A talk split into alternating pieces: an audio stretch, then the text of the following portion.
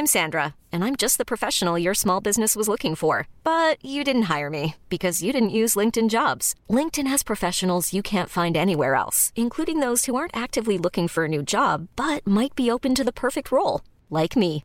In a given month, over 70% of LinkedIn users don't visit other leading job sites. So if you're not looking on LinkedIn, you'll miss out on great candidates like Sandra. Start hiring professionals like a professional. Post your free job on linkedin.com/achieve today.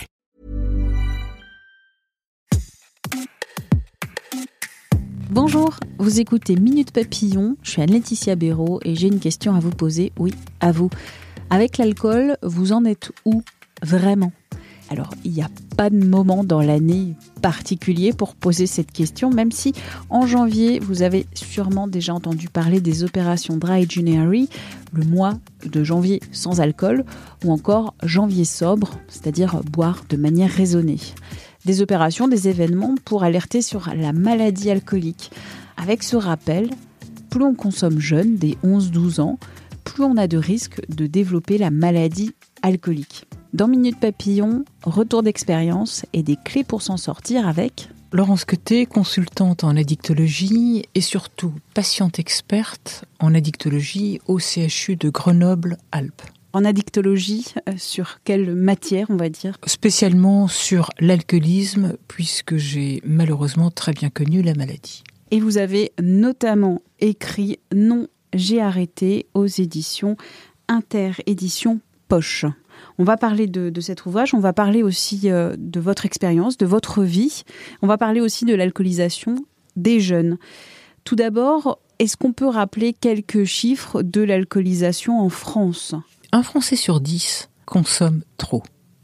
Et ce Français est soit dans ce que j'appelle la zone grise, c'est-à-dire des excès à répétition, soit dans la zone rouge, c'est-à-dire la maladie, la dépendance à l'alcool.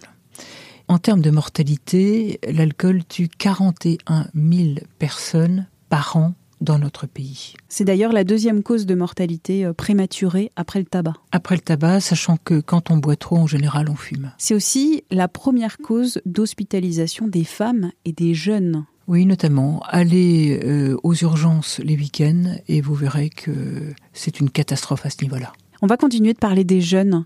À 15 ans, vous le racontez, vous buviez et vous fumiez trop déjà les week-ends. À l'insu de mes parents. Mon histoire de vie fait que je vais quitter assez rapidement le foyer familial et je vais aller dans des groupes d'amis beaucoup plus âgés que moi, plutôt argentés, les gens euh, travaillaient, et l'alcool coulait à flot.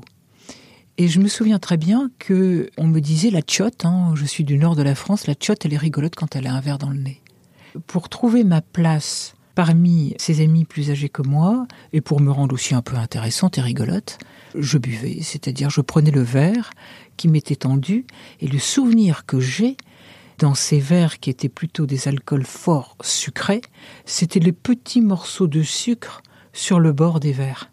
Vous dites, à ce moment-là, j'étais influençable, j'avais surtout peur de l'exclusion. J'ai passé mon temps à chercher la place qui était la mienne.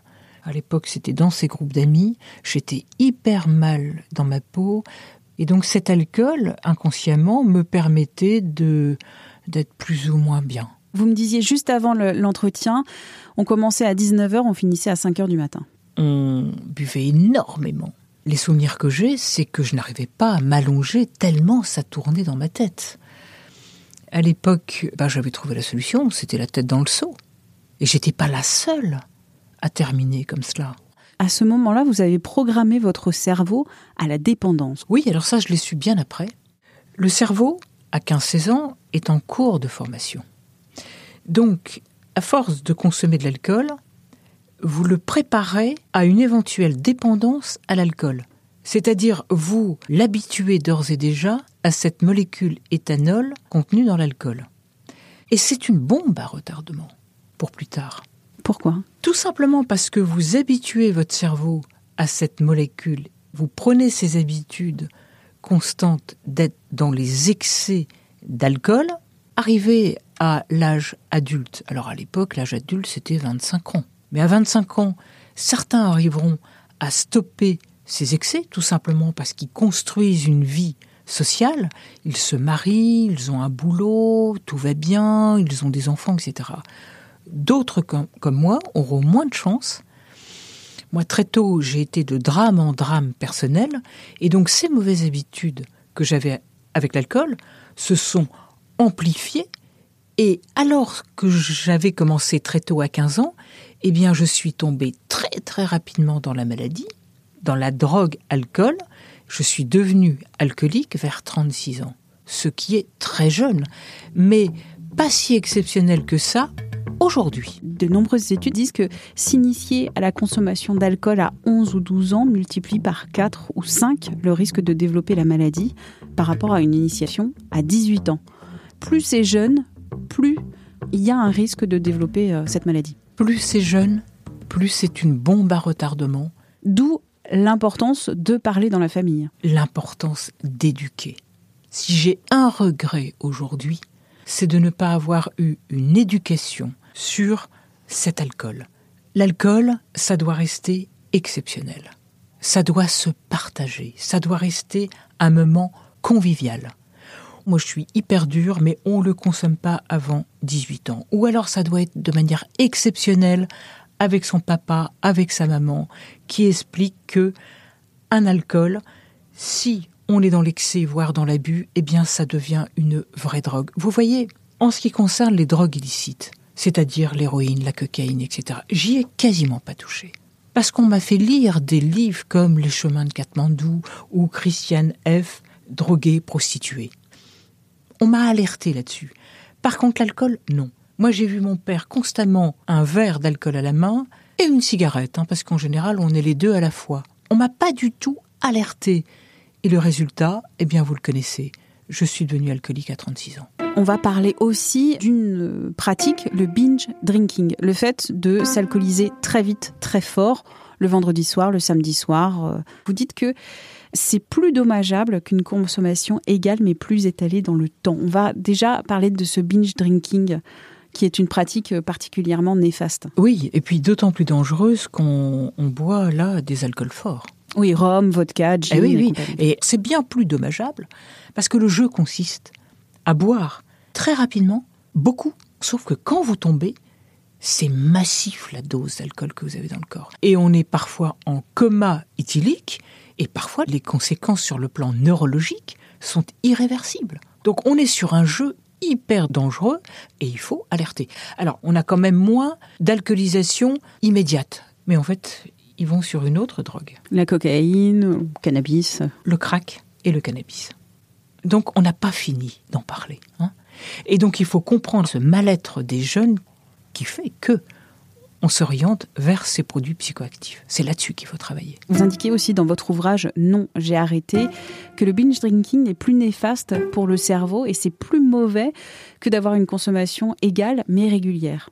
La, dose est tellement massive, notamment pour les jeunes femmes hein, qui sont de constitution beaucoup plus frêle, que c'est violent et le coma éthylique peut être irréversible. C'est-à-dire qu'on peut en mourir.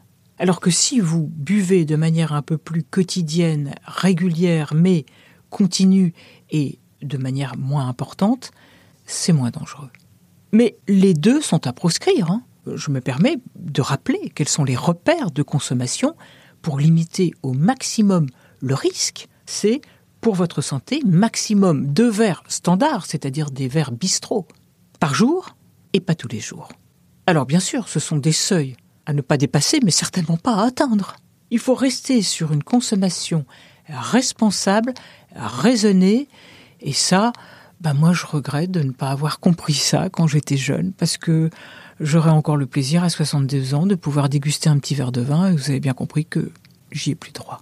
Parfois on se dirige sur des produits d'apéro qui ont l'aspect d'alcool fort, qui ont l'aspect euh, d'un rhum ou d'un whisky, mais qui ne sont pas euh, un rhum ou un whisky. Comment vous les percevez?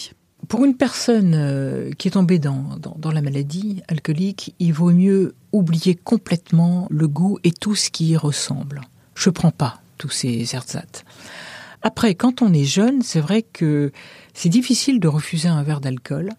Mais ça y est, il commence à avoir une certaine tendance de jeunes qui veulent rester sobres et qui s'orientent sur ce qu'on appelle des mocktails. Hein, c'est-à-dire des cocktails qui sont hyper agréables au goût, mais qui sont sans alcool. Il faut continuer à en parler, il faut pouvoir se faire respecter. Non, je ne bois pas d'alcool parce que la fête peut être bien plus folle sans alcool. Et je vous dis, il y a un certain élan euh, de jeunes responsables, mais alors, bien sûr, il faut partir à la place sur d'autres produits psychoactifs, hein, ça je l'ai dit. Merci d'avoir écouté cet épisode de Minute Papillon, un podcast d'Anne-Laetitia Béraud pour 20 minutes. S'il vous a plu, n'hésitez pas à le partager sur les réseaux sociaux, à en parler autour de vous, à vous abonner, à évaluer aussi ce podcast sur votre plateforme ou appli d'écoute préférée comme Apple Podcast, Spotify, Deezer, Podcast Addict, Castbox, etc. etc. À très vite et d'ici là, bonne écoute des podcasts de 20 minutes comme Tout s'explique.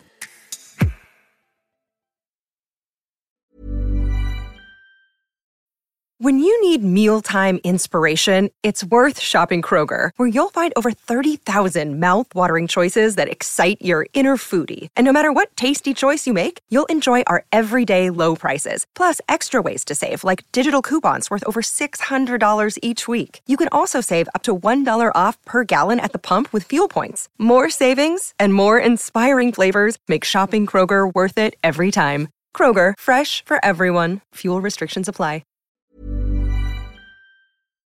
On ne va pas se quitter comme ça. Vous avez aimé cet épisode? Sportif, généraliste, sexo ou scientifique, varié mais toujours bien informé. Découvrez les autres podcasts de la rédaction 20 minutes sur votre application d'écoute préférée ou directement sur podcast au pluriel.20minutes.fr. Et merci de nous avoir écoutés.